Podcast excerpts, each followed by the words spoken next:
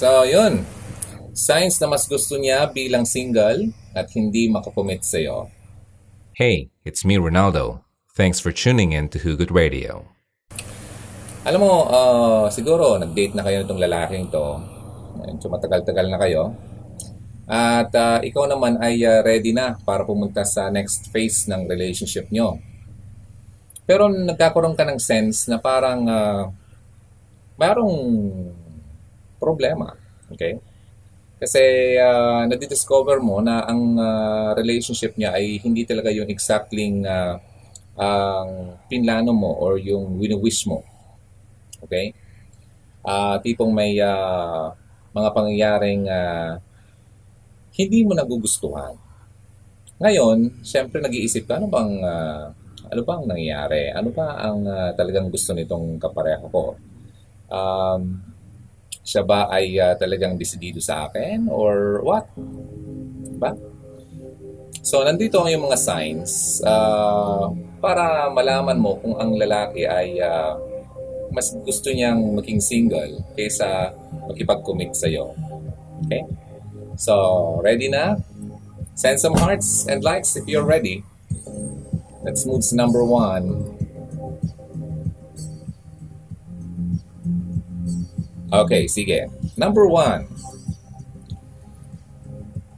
Okay, kanina, sabi dito ni uh, Ginon, may boyfriend daw siya, kaya lang mas priority niya ang French niya. So, number one is, mas gusto niyang magkaroon ng oras sa mga kaibigan niya kaysa sa'yo. That's number one. So, swak. Pasok yung sinabi mo ang uh, Ginon pasok doon sa isa sa mga signs na i-mention ko ngayong gabi. Sabi dito, parang uh, mas gusto niya mag-spend ng oras sa kaibigan niya kaysa sa iyo. Uh, nagpapakita lang ito na hindi ikaw ang uh, talagang priority niya sa kanyang buhay. Alalahanin mo na ang oras ay uh, importante, di ba? Napaka-valuable niyan. At uh, kailangan itong i-spend sa mas importanteng mga bagay. Okay, hindi to dapat sinasayang. Sabi nga nila ay time is gold.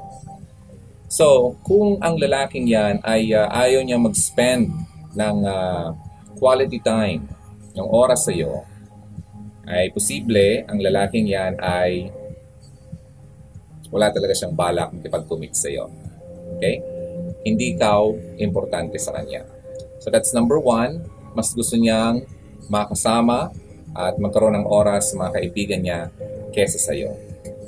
So, sign number one, kung gusto niya talagang, sign ng mga lalaking gusto lang maging single talaga. Mas gusto maging single kesa makipag-commit sa iyo.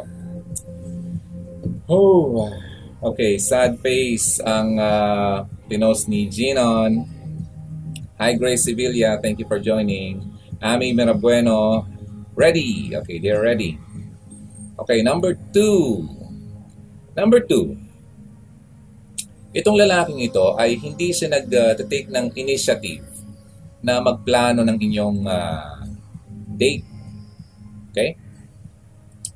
Wala man siyang uh, initiative. Yung tipong siya ang mag-una na, Han, date naman tayo. Punta tayo. Oh, ano ngayon, oh? Uh, Sunday bukas, uh, simba muna tayo. Then after ng church ay uh, uh, lakad-lakad tayo, mag-date tayo. Wala siyang ganun. Wala siyang initiative. Uh, ayaw niyang parang uh, magkaroon ng involvement ka lagi sa kanyang oras. At uh, wala siyang planong makipag uh, magkaroon ng mas uh, magkaroon kayo ng closer na relationship, 'di ba? Kasi kung talagang gusto niyang uh, makip- magkaroon ng uh, mas makilala ka, mas maging close kayo, uh, gagawa siya ng talagang paraan at uh, ang pag-iigihan niya na magkaroon kayo ng special time sa isang kahit once a week kasi kung uh, parehas kayo ay uh, nagtatrabaho at syempre kahit once a week ay magkaroon kayo ng oras na magkasama, di ba? Pero itong lalaki ito ay wala siyang initiative. Most of the time, baka bilang ikaw babae, ikaw pa ang nag-iisip na sabi mo sa kanya sa lalaki, Han, i-date mo naman ako. Ah, di ba? Uh, so, ganun. Sign number two yun, ha? So una, mas gusto niya makasama yung friends niya. Pangalawa, wala siyang initiative na magplano ng dates nyo. Okay. So, that's number two. Number three. Hi, Family Das. Nice one. Nakarelate ako. And uh, hi, Nian Riato. Uh, ah, Ri, Ri, sorry ha, Ritaok. Ritaok. Kumbira ang apelido ni Nian. Ha? And Lodi, uh, nahuli din kita. Oo nga eh. Hindi talaga regular, I mean, uh, walang regular schedule itong uh, pag-live natin kasi nakadepende ang live ko sa bilis ng internet connection. And nahuli ako. Okay lang yan, baby. Uh, Chua, ulitin ko yung first two na mga signs na ang lalaki ay mas gusto pang maging single kaysa makipag-commit sa iyo. Yung mga late, ulitin ko yung first two. Number one, mas gusto niya makasama ang mga kaibigan niya kaysa sa'yo. Pangalawa, wala siyang initiative na magplano ng date nyo. Okay, so nakahabol ka. Number three, Pwede na kayo sa number 3. Mm-hmm. Okay, ito. Number 3 ay uh, since wala naman siyang plano, di ba, na mag-date kayo, mas lagi niyang ginugusto na ikaw ang pumunta sa kanya.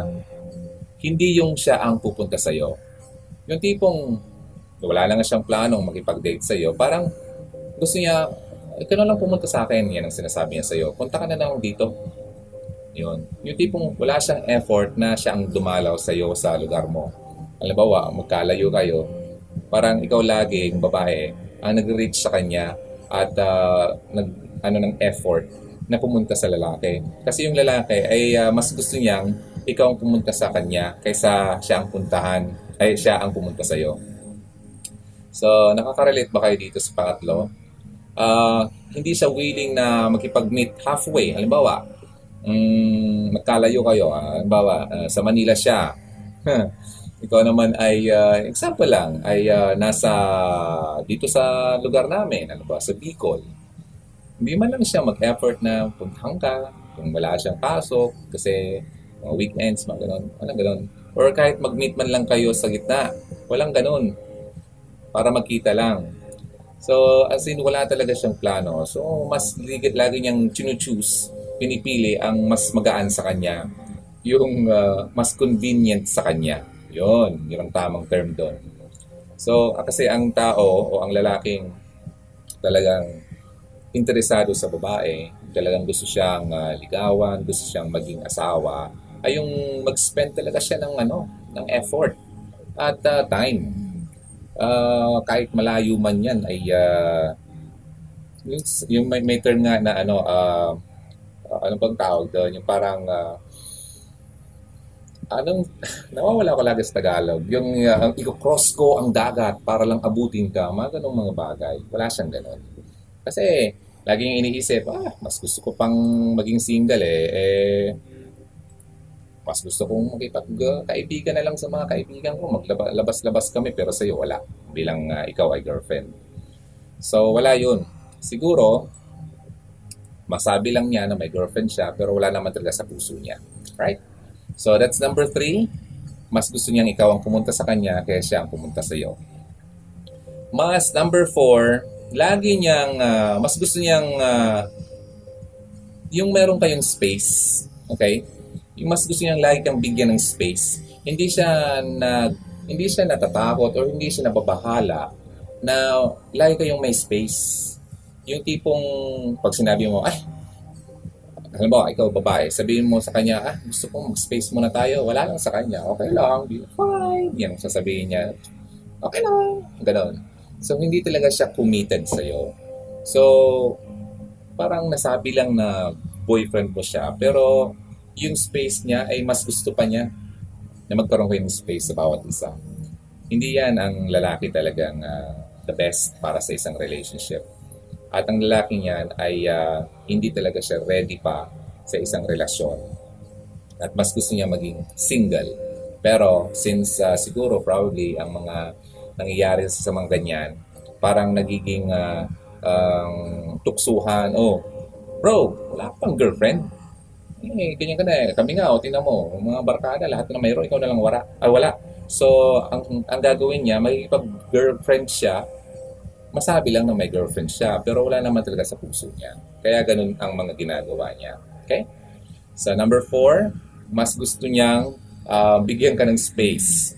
Okay? Kasi mas gusto rin naman niya magkaroon siya ng space. Kaya yun ang purpose niya. Yun ang rason talaga nun. Okay? Uh, walang iba. Masakit ba? Ay, nako. Kaya kailangan nyo talagang uh, mag-ingat sa pagpili ng uh, lalaki. Number five, lagi siyang nagka-cancel ng dates nyo at mga plano nyo. Hindi na nga siya nag initiate na magkaroon kayo ng date.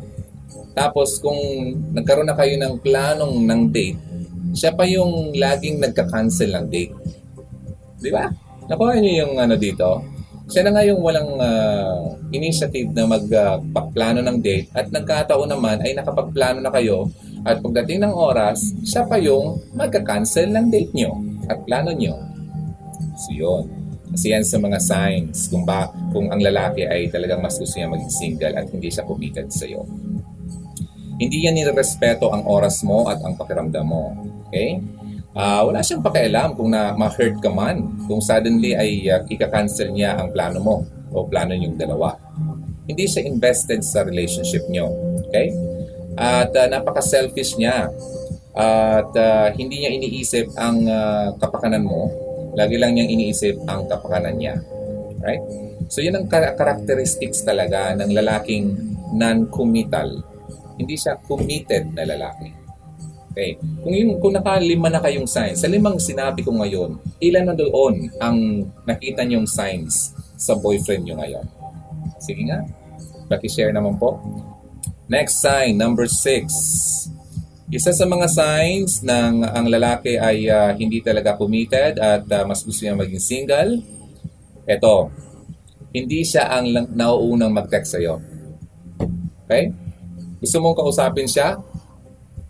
Ikaw mauna. Ikaw mauna mag-text, okay? Para mag-reply siya. Minsan nga, mag-reply pa siya. Ang tagal-tagal, di ba? Tapos, uh, sasabihin sa'yo, pag nag-reply pa siya, uh, ano, busy ako kasi ay, ano, hindi naka-charge yung phone ko. Uh, ano, nasira yung phone ko, o kaya naman walang load, o kaya walang signal, mga ganun dahilan. Okay? So, lagi yung tatandaan, kayo ang laging nauna. Laging, kayo na laging naunang magtawag or mag-text. Yan ang isa sa mga sign na ang lalaki ay wala talang pakialam sa iyo. Ayan, sige, let's move on. Number seven. Ito yung pinaka gusto ng mga babae sana, di ba? Na ang uh, kanyang kapareha ay uh, ganito. But, itong lalaking ito, hindi siya ganito. Hindi siya nag-open up tungkol ng kanyang nararamdaman. Never or ever ikaw lagi ang nagtatanong, oh, oh, parang ikaw lagi ang nag, ano, ano ba naramdaman mo? Kumusta ba? Ano ba ang feeling mo? Ano ba ang pakiram, ano ba ang naramdaman mo sa akin? Ano bang, ano ba tayo? Mga ganon. Pero itong lalaking to, hindi siya expressive sa'yo. Okay? Uh, uh, hindi, ayaw niya yung malaman mo yung mga bagay-bagay at ayaw niya maging vulnerable sa'yo at uh, maging open at ayaw niya ipakita sa'yo yung weakness niya. Okay? Um, ayaw niya yung maging uh, tipong uh, uh, mabasa siya talaga kung ano ba talaga yung nararamdaman niya deep inside. Kasi wala nga siyang pakialam eh. Kasi ang lalaking totoo at committed sa iyo at talagang gusto kang makasama buong buhay man at gusto kang maging asawa, ipapakilala niya sarili niya kahit balibalik ta rin mo man siya ay kilala mo na siya. At siya mismo ang mag-initiate noon para makilala mo siya ng tuluyan. Okay? Pero kung ang lalaki ay wala naman tala plano sa iyo, hindi niya yung gagawin. Hindi siya mag-open up sa iyo. Never. Okay? So that's number seven. Next sign. Eto na. Alam ko makaka-relate kayo dito. Ang lalaking wala talagang uh, planong makipag-commit uh, sa iyo at mas gusto niyang maging single ay ang lalaking laging minsan napaka-hot niya sa iyo or napaka gusto niyang makipag-interact sa iyo, minsan naman wala lang. Hot and cold. Minsan okay, minsan hindi. Minsan naman okay, most of the time hindi. Tapos hindi na naman. Tapos minsan napakalambing niya sa'yo. Most probably, naging lam- malambing lang sa'yo kasi may hingiin sa'yo. May gusto siya makuha sa'yo, kaya ganun. At kapag nakuha na naman niya yon, susunod na araw, cold na naman siya sa'yo. Ganun. Yan ang ah, characteristic ng taong wala talang pakialam sa babae. Ah, lagi siyang inconsistent. Hindi siya consistent sa pinapakita niya sa iyo. Kaya ikaw bilang babae ay nag ah, nag-iisip, ano ba tong lalaking to? Mahal ba niya talaga ako o ano?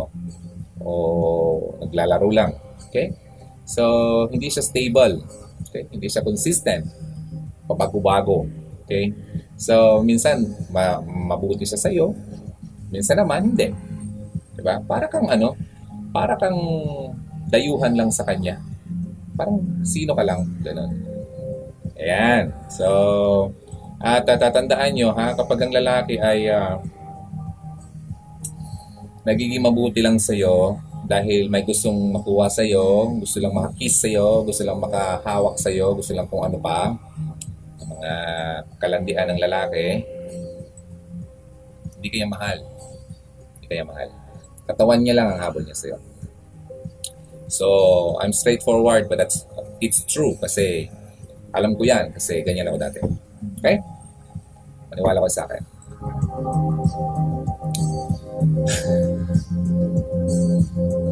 Okay. So, number 8, yun yun. Okay, uh, hot and cold para siyang kape. Kanina, ang init nito. Ngayon, malapit ng uh, lumamig. Kape muna tayo. Mabuti pa ang kape. Matamis. Yang ex mo. Napakapait. Ah, parang kaping walang kasukal. Okay, number 9. Okay, so uh, kamusta? Anong, anong pakiramdam nyo na nalaman nyo itong uh, mga signs na to? Na, halimbawa, nasa ganito kayong sitwasyon, nalaman mo, ah, totoo nga, wala nga talaga siyang pakiram, ano, pakialam sa akin. Ano bang feeling bilang babae? Uh, watching from Qatar, thanks advice daw. Ah, parang ikaw lang DJ. Parekek. Okay, so Neon, that's why we believe you, Lodi, because I feel your karanasan. O yun. Mabuti yun. At least, uh, alam nyo na. Okay?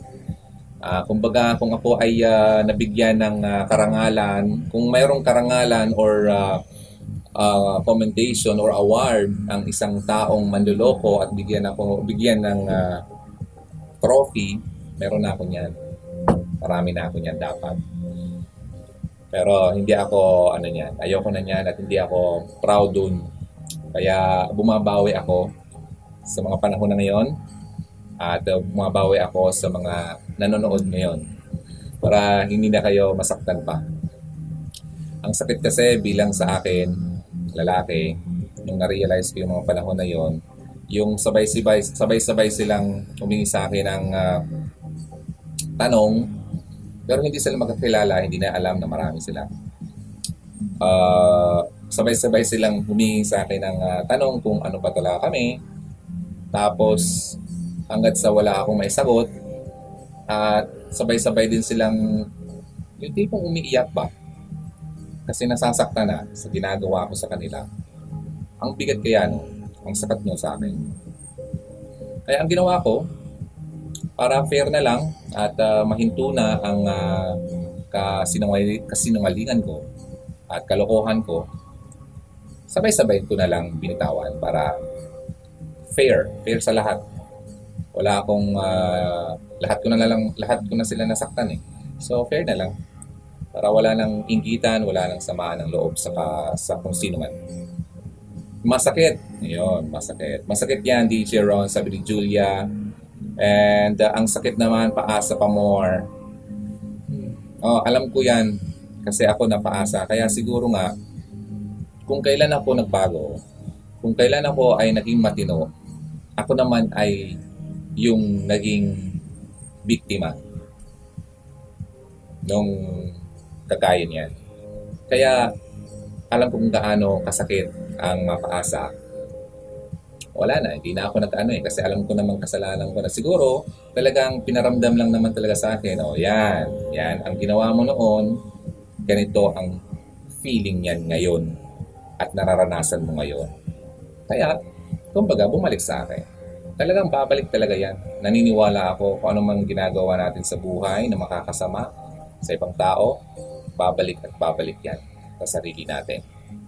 Okay, so sabi ko nga ba, I feel it kasi nagbalik ka na kay Lord Lodi. Yeah, totoo yun. Um, yung time na nagkaroon ako ng realization na sa buhay, uh, talagang may bumalik sa aking uh, ano eh, dabok. Doon ko nagkaroon ng realization na ah, kaya kaya siguro ganoon kaya kaya sabi ko kailangan na magbago. Kailangan ng baguhin ang mga pangit na uh, mga ginagawa ko. At nung nabago na ako, yes, na-renew na ako, I'm, uh, good, good na ako, dumating sa point na na in love. Na in love yung mokong sa isang tao. At inakala ko ay totoo sa akin. Uh, alam ilang taon ba yun? Uh, dalawang taon din. Yung pala, yung ginawa ko noon, ganun din ang ginagawa niya ang sakit. Pero ang pangit tignan kasi babae yun. Pangit tignan sa babae na ganyan ang ginagawa. Hindi ko hindi ko sinasabi na lalaki lang ang may karapatang gumawa niyan. Pero pangit kasi sa kayo babae. Tapos ako, ang tingin ang tingin ng lalaki sa babae gumaganon, ang pangit. Kahit gaano kaganda pa niya, pumapangit talaga. Kapag ganun ang ginagawa ng babae yung um, kaliwat kanan yung ginaganyan pinapalaro sa kamay niya yung mga lalaki. Pangit yun. Okay and uh, di ka pa malapit kay Lord nung Lodi. Yeah hindi pa. That time nung ako ay uh, uh, sobrang na i-enjoy ko yung kalokohan bata-bata pa ako noon eh nasa early 20s. 21, hindi, nung 21 pala, first girlfriend ko. At very, ano ako, very true. Uh, ano talaga ako doon? Committed. First love. Uh, very, ano ako noon, um, tipong loyal. Okay? Loyal. At uh, syempre, first eh, gusto mo laging maganda Tumagal yun ng tatlong taon at uh, nasa radio ako noon. Okay, nasa radio ako noon. Ang malungkot lang noon, mm, siya pala yung hindi. Kasi yung mga later part na. Later part na. Uh, hindi ako marunong magbasa noon eh. Hindi ko alam kung uh, paano ko basahin yung mga ginagawa niya noon. Kung siya ba ay totoo pa sa akin, wala akong alam noon eh. Bata pa ako noon. Imagine mo, 21, masyadong late akong nagka-girlfriend. Uh, pero may mga crush-crush na ako noon. Bata pa ako. Grade 4 pa nga lang, may crush na ako. Pero torpe, kumbaga. High school, meron na akong crush. High school na, college na. Kaklase ko pa. Pero hindi ako makapagsalita, no? Nawala lang, nawalang hiya lang ako nung pumasok na ako sa excuse me, sa radio. Nung nag-radyo na ako, eh, alam yung kasabihan ng mga DJ ay uh, mga ano yan, mga matinik yan. Totoo yan. Totoo yan. At uh, kasi sila na yung lumalapit eh. Uh, one time nga ay uh, nagsushow ako gabi, uh, 9 p.m. hanggang 12 midnight ang show ko noon. May dalawang babae eh, sa taas kasi ng uh, floor namin, eh, nasa third floor kami. Yung fourth floor noon, bar. Tapos bumaba yung dalawa. Medyo nakainom na. Eh, ano to to eh, salamin to. Nakaharap ako doon, sa, nakaharap kami sa dada, dadaanan ng mga tao. Pumasok yung dalawa. Ang gaganda. As in, wala akong masabi. Pumasok, eh friend, ano, nakausap-usap ko na rin yung before. Pumasok, tapos, kwento-kwento sa loob. Eh, ako lang naman dun sa loob ng uh, booth namin, gabi na yon Almost 12 midnight na yun eh. 11.30. Patapos na ako noon. Parang gusto akong i-invite papunta sa taas. Uh, mag-inuman daw kami. Yung dalawa ha, dalawa. Magkaibigan. Ang ginawa pa naman, nakakandong na sa akin yung dalawa. Eh, nandito yung microphone. Nagpo-programa ako. So, ako naman nahihiya kasi that time, sabi ko sa inyo, faithful ako. Meron ng girlfriend noon. Sabi ko, uy, teka lang, uh, relax lang kayo. Diyan lang kayo. Pulang kayo dyan, ha? Ah, sige, dito lang kayo, ganyan-ganyan. Di ko naman pinapahiya. Ayoko, ayoko mapahiya sila sa ginagawa nila. Mm, yun, in-entertain ko pa rin uh, bilang uh, friendly ano, ang uh, conversation lang. Uh, sabi ko, uwi na kayo kasi almost 12 midnight na. Ganun. Hanggat sa na-realize siguro nila na hindi nila ako kayang ma-pick up that time pero kung siguro that time hindi ako talaga loyal at hindi ako hindi ko iniisip yung girlfriend ko. Oh, imagine ah, dalawa yun ah. Kung isipin na yung lalaking hindi talaga faithful, ano na yun? Wow! Wow na yun. Uh, kumbaga, sila na lang lumapit. Kaya lang, ang um, good thing at uh, maswerte yung uh, girlfriend ko noon at kahit alam kong tulog na siya, hindi ko kayang gawin yon. Isa lang yun sa mga kwento ng, nung time na nasa uh, pag-DJ ko pa lang. 21 years old ako noon eh. Tapos siguro yung mga bumaba, mga nasa 19, ganun. Bata ako kanila. So, yun. Yan yung girlfriend ko noon, siguro nasa 19 kasi nag-aaral pa siya noon. Ako nag- nag-work na. Uh, di ba? Isipin mo, uh, sila na ang lumalapit. Kaya mal- madali lang para sa amin bilang mga nasa radyo noon na makapik, maka, magkaroon ng mga extra kumbaga. Kaya lang, syempre ako, alam ko naman gusto kasi na yung first ko ay wala sa akin masabi at uh, ayaw ko naman yung gawin niya sa akin. Kaya hindi ko, hindi ko kayang gawin yun na lokohin siya. Okay. Kahit maraming, marami pang moments na duma, dumaan, hindi lang yung dalawang yon. Meron pa nga, ganito. Uh, isang estudyante, uh, 9 o'clock ako nag-start ng show ko gabi Pumunta siya sa akin doon before 9 o'clock, mga 8.30 pa lang, nandun na siya, nakatambay na siya. Tapos sabi ko, uh, di, kwento-kwento, ganyan-ganyan, uh, kung saan siya, taga saan siya, uh, saan siya nag-aaral, uh, sige. Hanggat sa nag-show na ako, nandun pa rin siya.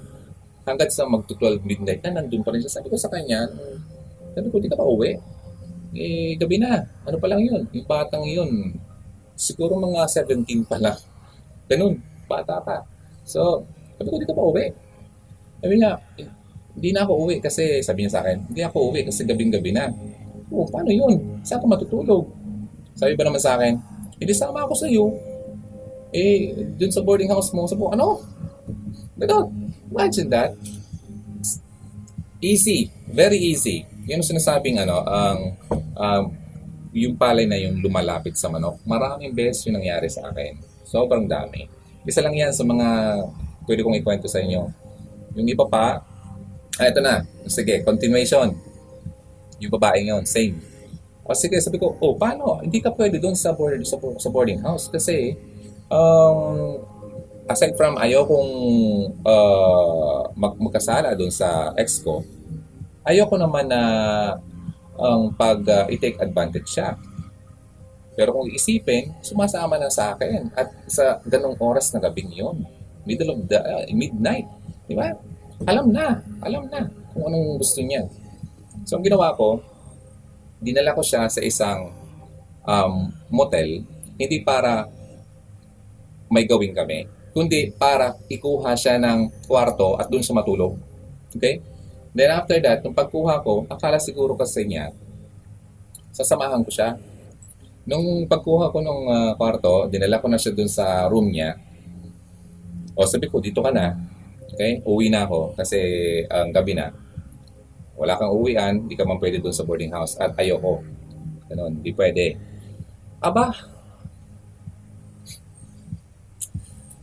pagpasok pa naman, nandun na kami sa loob, no? Pagpasok pa naman, anong ginawa?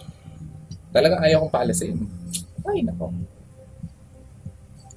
Alam mo kung anong ginawa? Naghubad. Ay, nako, buhay ko. Ay, mga pambira. Ah, uh, naalala ko tuloy. Nagubad siya. Sabi ko, wag. Wag. hindi, hindi ko, hindi ko yung gagawin. Um, dito ka na. Tumakbo na ako. Tinakbuhan ko siya eh. Pero that time, that time, nung, nung ginawa niya yun, nagulat ako at parang, yung parang nakakita ako ng ano, ng, parang nakita ka ng kakaiba ng, hindi mo alam kung, ano to, parang naglalaban yung ano, naglalaban yung good and bad. Na parang sinasabi ng uh, good, umalis ka na dyan. Ha? Uh, mapapasama ka dyan. Yun ang, yun ang narinig ko. Pero yung bad, alam mo yung sa pelikula na parang may demonyo dito, tapos may anghel dito. Ganun yun. Tapos sabi ng demonyo, sige na, kaya na. Parang ganun. Ang hirap that time. Ang hirap kasi uh, wala pa akong ano eh, uh, spirit of ano, parang yung Holy Spirit na mag ano sa akin, magpo-protect or mag-guide. Pero thank God, mas uh, nangibabaw yung kabutihan that time. Ay nandun na eh. Nasa harapan ko na eh. Uh, nangibabaw pa rin. Ang um, eh wala na siyang damit. Yung kamay ko, bumagalaw na sana pero wala. Nagawa ko pa rin tumalikod at lumabas ako ng kwarto. Tumakbo ako pababa. Tumakbo ako pababa. Hanggat sa hindi niya ako inabot, nandun na ako sa, ano, sa lobby. Eh, hindi man siya makakahabol na kasi nakakaubad siya eh. So, yun. Then, kinaumagahan, eh, umuwi na talaga ako. Sabi ko, pambihira, oh. Mapapahamak ako. Eh, tsaka bata pa. Eh, sabi ko, pero ilang, uh, sabi natin 16 siya, no? Kasi yan pa, eh, nag-aaral pa eh. So, yun, ang um, 16, 17, minor takot ako noon. Talang natakot talaga ako na di ko alam kung anong talagang ano. So, mabuti na at na nakatakbo ako.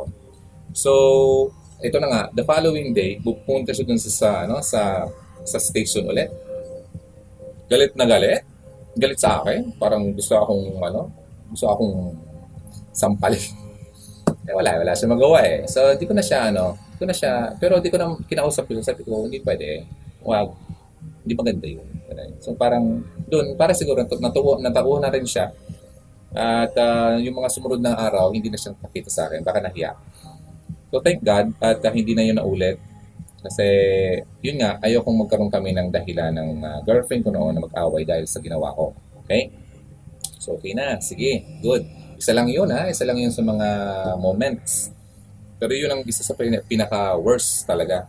Yung time na yon at uh, kaya sabi ko sa inyo, naramdaman ko tong time na napaasa ako dahil uh, ginawa ko yung lahat na maging better boyfriend, uh, committed, loyal, honest. Pero yung sa dulo-dulo pala,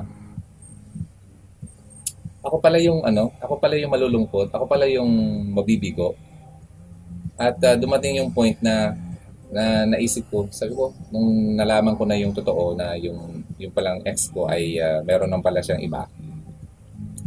Habang kami pa, parang ganoon. Pero okay lang, wala na yun sa akin ngayon. Parang naisipan ko lang yan, babalikan ko lang. Pero kung ako, kung tatanungin nyo ngayon kung ako ba ay galit pa or nasasaktan pa ako, wala na. Wala na yon. Uh, na-forgive ko na siya, matagal na panahon na masaya na nga ako at uh, meron siyang family ngayon, may anak na siya, so wala na yun sa akin. Kaya lang, pinukwento ko lang sa inyo, yung na-feel ko that time.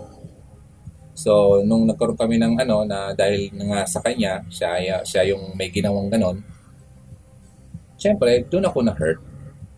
Uh, first, first, ano ko yun, uh, broken heart. at, at uh, napakasakit dahil may mga moments na dumating sa akin at naisip ko, buti pa, mabuti pa sana eh, ginawa ko na rin. Di ba? Parang ganun. Ngayong mga time na naging mabuti ako, ako pala yung hindi ang gagawa ng mabuti. Parang gano'n. Yun ang naisip ko dati. Ibata pa ako noon. So, anong nangyari sa akin? Uh, since uh, yun ang nangyari sa amin, mas dinamdam ko yun. Sabi ko, aba, ang bihirang buhay to. Ikaw ang mabuti, ikaw ang nagpapakita, no? Tapos ikaw ang maluloko. Ang ginawa ko, after that, nung nag-work na ako sa Manila, kasi umalis ako dun sa place na yon kasi sakit sa ulo eh, masakit sa pakiramdam. Nakikita mo lagi yung mga places na pinupuntahan niyo. Ang ganun. So, ang ginawa ko, matagal na panahon akong uh, hindi nakipag-commit Um, mga matagal, matagal na panahon. Uh, kasi hindi pa ako, ayoko maulit yun. Parang, hindi naman sa nadala. Parang nainis, nainis na. Then, nung time na nagkaroon na ako ng moment ulit na maisipan kong magkipag-relasyon uh, ulit, doon na ako pumasok yung pinagsabay-sabay ko na. Dahil nagkaroon na ako ng galit. And sabi ko, ah, hmm, okay, yan pala ang gusto nyo eh. Parang ganon, yan pala ang gusto niya eh. Sige. Gusto mo ako? Good. Tayo. Dahil meron naman ako nakita. Gusto mo ako? Okay tayo dalawa? Okay kami. Pero ito, di niya ito kilala. Okay? May dumating na naman isa. Good kami.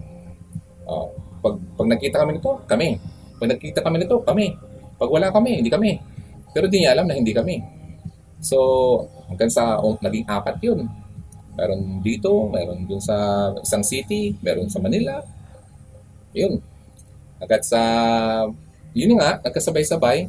Anytime na gusto ko silang, ano ba, ah, ito, pag Monday, ah, parang gusto kong makita si ganito. Sige, i-text ko nga. Ah, kumusta ka? Lalalala. Ito, lalala. Tapos, alam ko na kasi yung ano eh, alam ko na yung technique. Alam ko na yung technique kung paano, kumbaga, mambola. As in, sobrang na-master ko yon.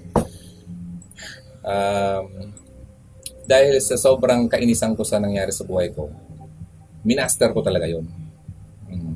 Kaya imagine, hindi, nila, hindi, hindi man lang sila nakahalata na sila ay nag-share sa akin sa sa oras ko. Uh, gusto ko sige nito, ngayon, ngayon, ngayong gabi, eh, ano kaya kung magkita kami, yun, sasama naman sa akin. Uh, yun, yung, the, the following day naman, parang hindi ko naman siya ite-text. O, ite-text ko naman para hindi siya magduda. Then, ito naman isa. Ganun. Ah, pero, na-realize ko yun nung nagkakaedad na ako eh. Uh, matagal na panahon ako din. 21 ako nung first girlfriend. Nag 3 years kami. 24 eh, ako. Nung 25, 26, 27, ayoko nun. Parang wala. So, nag-umpisa ulit ako nung nasa 27 ako, 28, pa 29. Yun, ang mga na, ang mga nagkaka-girlfriend ko noon, mga way young sa akin, uh, 20s. Meron pa nga, ano eh, mga 19, mga ganun. So yung mga tipong, pag, na, pag na-feel ko, pag, na, pag na, nakita kong gusto niya ako, ay, ako, hindi yan magiging, hindi ko yan pakakawala na. Uh. Kaya kayong mga babae, uh, wag niyo kay wag kayo masyadong ano, ang um, wag niyo pakita sa lalaki na patay na patay kayo sa kanya. Kasi maaabuso at maaabuso talaga kayo. Kasi yun ang initial ano ko noon ang hinahanap.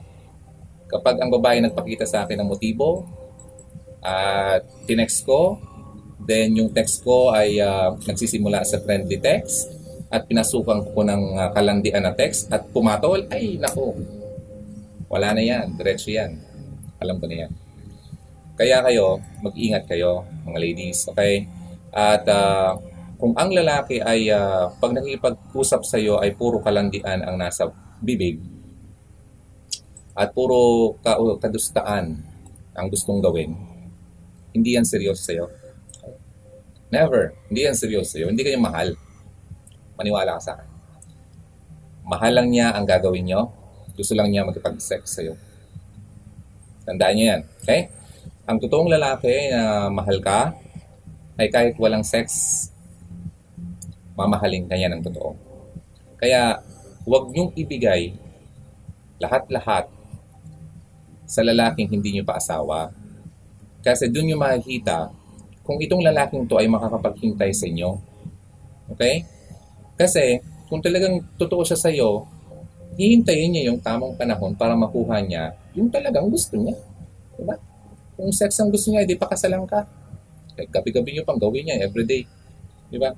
Pero kasal na kayo. Pero kung gusto niya yung laging hinihingi sa iyo, hindi pa naman kayo kasal, lugi ka. Tatandaan nyo, boyfriends do not or don't get husband's benefits. Ang ibig sabihin nun, yung mga benepisyo ng asawa ang lalaki ay hindi dapat nakukuha ng boyfriend lang. Anong mga benepisyo ng asawang lalaki? Yung, yung mga yun, intimate moments. Sex. Sa mag-asawa lang yan. Kaya, kung ginagawa nyo yun ng boyfriend nyo ngayon, mag-isip ka na ha. Isipan nyo. Pag-isipan mo maigi ang sinasabi ko. Kasi, ako'y naniniwala na hindi yan, hindi yan talaga seryoso yun. Okay? Maniwala kayo sa akin. Maniwala ko. Ay, talagang inuulit-ulit ko yan kasi totoo yan. Masakit man, masakit man uh, sa, pa, sa, sa pandinig nyo, pero walang halong uh, pambobola o kasinungalingan ang sinasabi ko sa inyo. Ginawa ko na na yan, kaya masabi kong totoo yan. Kaya move na tayo sa mga susunod na signs. Then para mabuo na natin itong mga signs kung ang lalaki ay talagang gustong uh, makipag-commit sa iyo o hindi o talagang gusto lang niyang maging single. Hmm. Ito na, parang connected lang naman ta kasi to sa ano, uh, sa kaninang sinabi ko na number 5. At number yung number 2. Ito number 9 kasi, ang uh, mas gusto niya yung uh, lagi lang kayong nasa loob. Nasa isang place. Uh, halimbawa, meron siyang place, okay? Uh, meron siyang sariling pad. Meron siyang sariling condo. Meron siyang sariling boarding house na nag-iisa lang siya. Mas gusto niya yung lagi nandun lang kayo sa loob kaysa yung ilalabas kanya at ipapakita kanya sa public na kasama kanya at nagde-date kayo. Okay? Wala siyang plano at hindi niya gusto yung nagtitake out, ay, tinitake ka niya sa labas. Nilalabas ka, dinidate ka sa labas. Lagi niya gusto, nasa loob lang kayo, alam mo kung bakit. Alam mo ang reason yung kung bakit. Kasi, lagi niyang gustong makuha yung habol niya sa iyo. Kasi nasa loob kayo ng bahay eh. Nasa loob kayo ng kwarto niya or boarding house niya or uh, uh, apartment niya. Lagi niyang magagawa yung sexual pleasure or sexual uh, urge niya. Okay? Kaya, ito pang isang uh, tip ko na sinabi ko rin before. Kung kayo ay nagdi-date-date pa lang, huwag kayong magusto na ang lalaki ay dadalhin kayo sa place niya. Yung, tara, punta, kayo, punta, punta tayo dun sa ano ko, sa boarding house ko. Doon muna tayo magtambay kasi masyadong mainit pa. Wag! Wag na wag. Kasi napaka-vulnerable mo sa anumang uh, plano yan gawin sa iyo. At kapag nangyari na yan, makaisipin mo, wala na. Eh, sige, magtsatsaga ka na lang dun sa lalaki yun kasi nakuha na niya. Diba? At magkahabol-habol ka pa sa kanya. Pero di mo alam na yung lalaki niya, wala naman talaga pakialam sa iyo. Gusto lang talaga niya yung katawan mo. O, yun. Kaya ingatan yung sarili niyo, ha? So that's number 9. Number 10. Number 10. Kapag gumagawa ka ng mga effort ha, sa relationship nyo, okay, hindi man lang niya ito napapansin. Hindi ka man lang na no-notice na na-appreciate yung mga ginagawa mong effort sa inyo. Wala. Wala lang. Kung gumawa ka ng effort, then okay, hindi man lang siya magpa-thank you, hindi man lang siya ma-appreciate yung uh, yung pagod na ginawa mo. Kasi wala nga eh. Wala nga siyang pakialam sa iyo. Um, kung gumawa ka man ng effort, then thank you very much. Yun lang yun. Pero gumawa ka man ng effort sa hindi, wala din naman siya pakialam. Basta, ang pakialam niya ay makuha lang niya ang gusto niya. Which is yung may masabing may girlfriend siya at may benefit siyang nakuha sa iyo. Kaya nga yung sinasabi kong benefit na yan, yung mga uh, friends with benefits na yan, walang ibang lugi dyan kundi babae. Ang lalaki dyan, hindi, hindi, magiging lugi dyan. Kasi ang friends with benefits na yan, pinagdaan ko na rin yan. Okay? Yung kala mo friends kami pero hindi. Di ba? Friends in the public, but in private, we're not we're not just friends, but we're more than that. We're doing something something something, di ba? Alam niyo na. Kaya, wag, lugi dyan ng mga babae. Okay? So yun, sampu yun ha. Um, para laging kumpleto, 10-10 tayo ulit. So ulitin ko yung mga uh, signs na yon para ma-recap natin. Ang mga signs na ang lalaki ay gusto maging single. at walang pakialam at walang uh, planong makipag-commit sa iyo. Number one, mas gusto niya makipag-spend ng time sa mga kaibigan niya kaysa sa iyo. Number two, uh, hindi siya nag-take initiative na magplano ng dates nyo. Number three, uh, mas gusto niyang uh, ikaw ang pumunta sa kanya kaysa siya ang pumunta sa iyo. Number four, uh, lagi niyang gustong may magkaroon kayo ng space o bigyan ka ng space. Number five, lagi siya nagka-cancel ng mga plano nyo or dates nyo. Number six, never siyang nag-uunang mag-text sa'yo or tumawag man lang. Number seven, hindi siya nag-open up ng uh, mga personal uh, feelings niya sa iyo. Wala siyang wala siyang planong magpakilala ng sa iyo, yung mga nararamdaman niya, wala. As in, wala. Okay, number eight, minsan okay siya, minsan hindi, yung hot and cold. Number nine, uh, mas gusto niya yung uh, lagi lang kayo sa sa isang lugar na private kaysa pumunta kayo sa labas publicly. Okay, and number 10, hindi niya na notice o na-appreciate ang mga efforts mo. Good night. Thank you. God bless you. Bye-bye. Always believe in love and keep the flame burning. Bye-bye. See you again next time. God bless you.